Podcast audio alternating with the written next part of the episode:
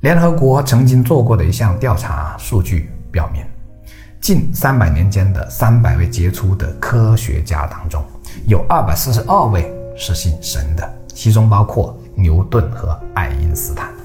明白了人生的终极意义，所有问题都将明白。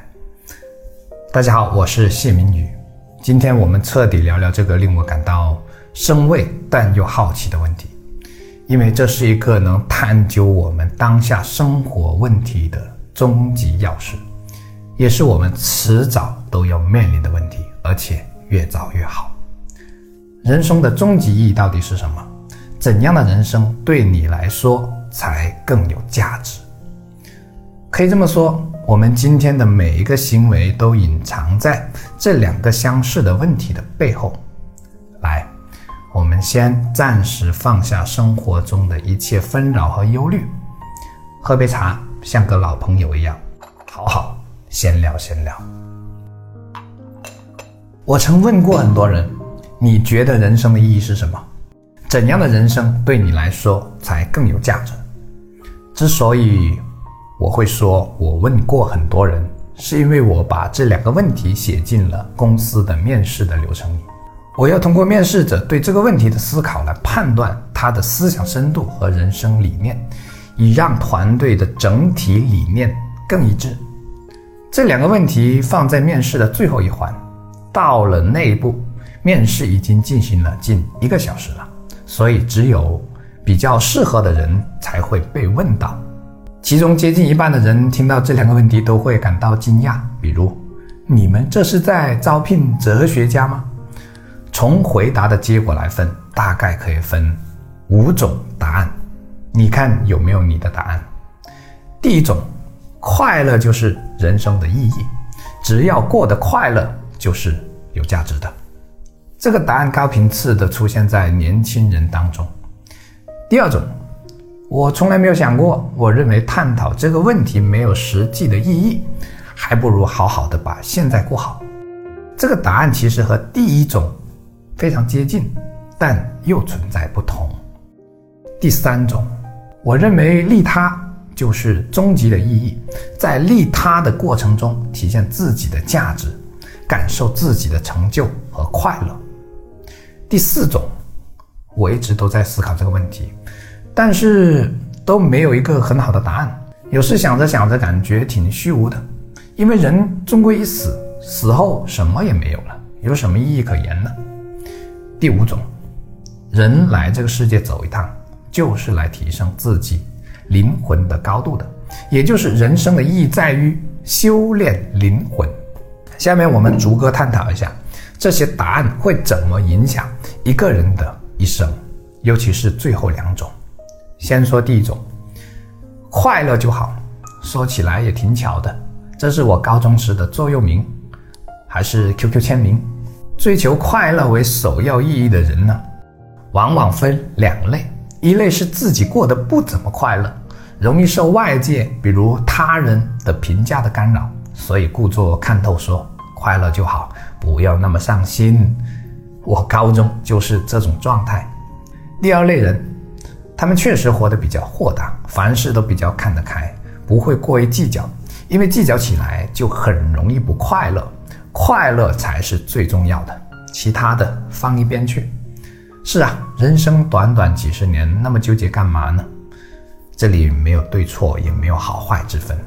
不过，我们需要提防一个认知陷阱，把快乐视为终极追求，可能会让人生虚度，只看眼前而缺少对未来的思考和规划。我个人的观点是，如果能将快乐换成幸福就好了。这也是哈佛大学博士生导师泰勒教授在《幸福的方法》一书中提到的。什么叫幸福呢？幸福就是做既快乐又有意义的事情。如果只是有意义而不快乐，这样的人生会过得很苦逼。可如果只有快乐而没有意义，那可能会。牺牲掉未来，他拿吃汉堡等垃圾食品比喻为追求当下的享乐主义，把吃健康但是难吃的食品比喻为只追求意义的苦逼人生。而幸福是食品既健康又好吃，人生也是如此，追求结果又能享受当下，意义它是带着目标性质的，就是你将要实现什么，并在为这个目标奋斗的过程中体验快乐，这样的人生就会更加的幸福。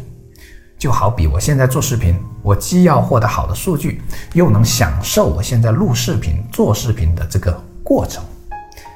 再来说第二种，也就是从来没有思考过这个问题，且认为这个问题没有意义的人。是啊，过得简简单单不也挺好的吗？想那么多干嘛？不过在面试中，如果在我启发的情况下，依然不想开动脑筋去思考，或者回答很随便。我一般不会招进来，原因很简单，他们往往在工作中缺乏主动，缺少深入思考去发现问题背后的本质的能力，最终导致难以举一反三。啊，准确来说，不是能力的问题，而是他们的思考习惯就那样。他们比较适合跟随别人的脚步，不适合引领，而且他们更偏向于得过且过、我行我素的个性。当然，他们也有自身的优点，因为没有太多心理困扰，上面让我怎么做就怎么做就好了，问那么多干嘛？所以执行落实什么比较简单。声明一下啊，我没有贬低谁的意思。这个世上有形形色色的人，在这里贬低任何人都是自毁人设。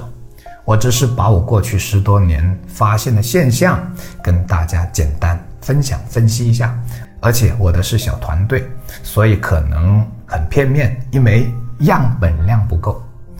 接着说第三种，也就是把利他作为人生终极意义的，这应该是受了咱们中国传统文化的影响，只有我们中国的传统文化才会那么讲求利他，无论是儒家、道家还是佛家，比如《金刚经》很有名的一句话：“不住相不思。”不住生香味触法不施，其福德不可思量。又说道：因无所住而生其心，不住色生心，不住生香味触法生心。简单理解就是无我利他。无我就是不执着于自己所得，执着于私利就是着相，是烦恼的根源。道家的《道德经》里也有一句和《金刚经》意思高度接近的话。非以其无私也，故能成其私。不正是因为他的无私，所以成就了他自己吗？还有一句更有名的：“上善若水，水善利万物而不争，处众人之所恶，故几于道。”简单理解就是放下私利，像水一样滋养万物，为而不争。儒家和这个相似的概念就一个字：仁。比如。放于利而后行，多怨；求仁而得仁，又何怨？再比如，治世仁人，无求生以害人，有杀生以成仁。儒家把人作为了人生修行的最高境界。不过，儒家的这个人和道家说的上善若水，及佛家的无我利他还是不同的。道家更侧重于以柔克刚、以下为上、以退为进的智慧。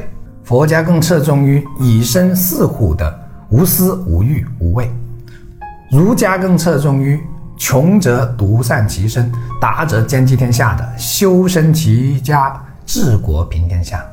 现代把无我利他实践的最好的，当属日本的经营之圣稻盛和夫先生，一人创造了三家世界五百强企业的牛人。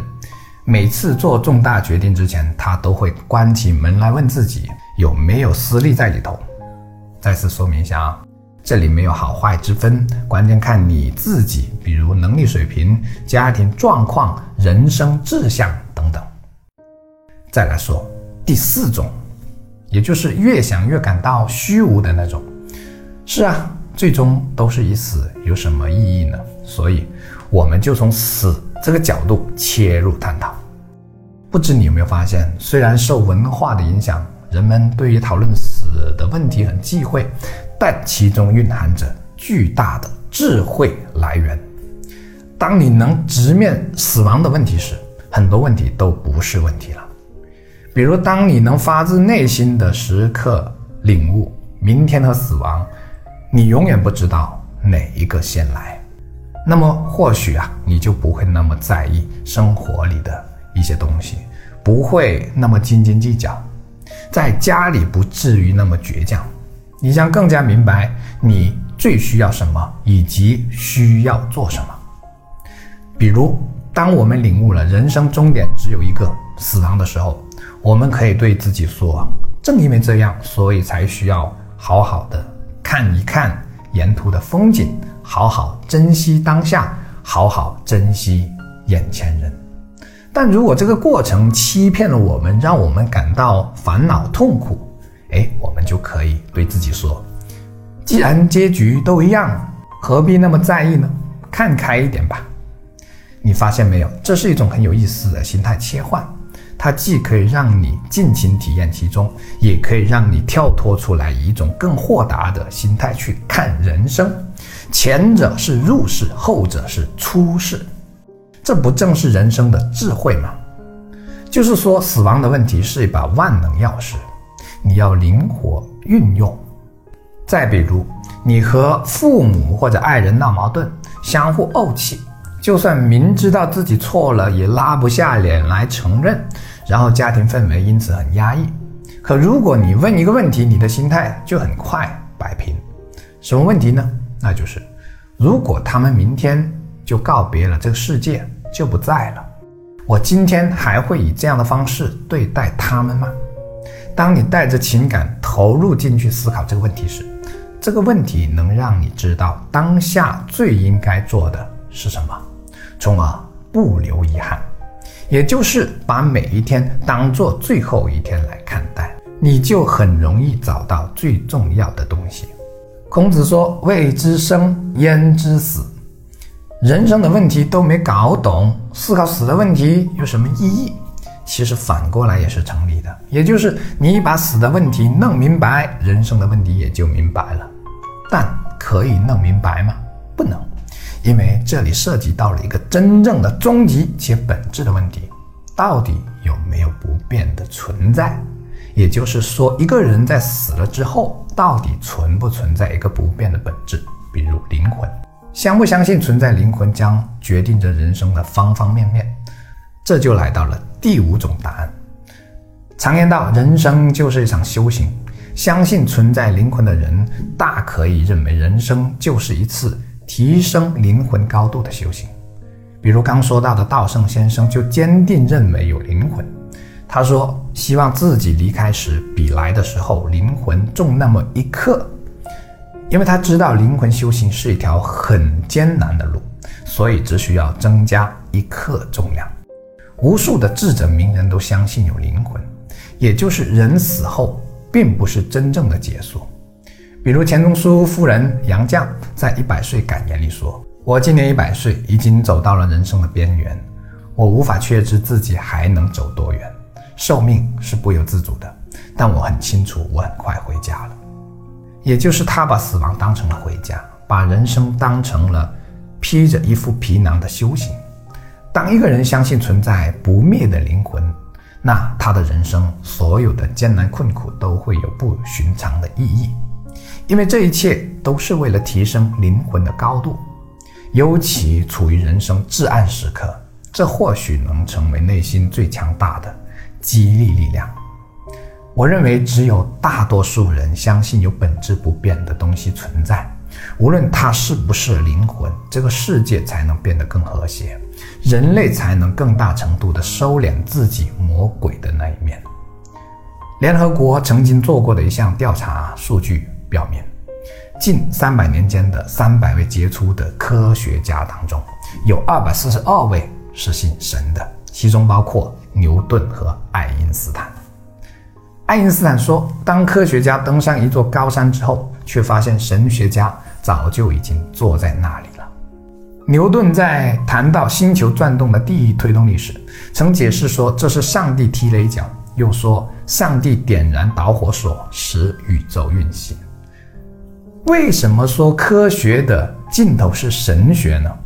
因为有太多东西无法解释了，尤其是一些巧妙到极致的东西，比如生命，尤其我们人类这个生命，比如我们的大脑就精密到令人震惊的程度，它比世界上任何艺术品和先进的科技产品都要精巧和震撼。你可以相信它是偶然，也可相信它是一种奇迹。所以，人生的终极意义到底是什么？怎样的人生才算更有价值？无论你有没有思考过，其实你都在用你的人生态度和行为回答着这两个问题，包括你现在的一言一行，都受这两个问题的指引，是他们让你过着当下的生活，走过和他人相同又不尽相同的人生路。那么，除了上述五种答案，你还有其他答案吗？欢迎评论区留言讨论。创作不易，既然看到这里，就点个赞，鼓励一下吧。我是谢明宇，你心灵上的邻居，下期见。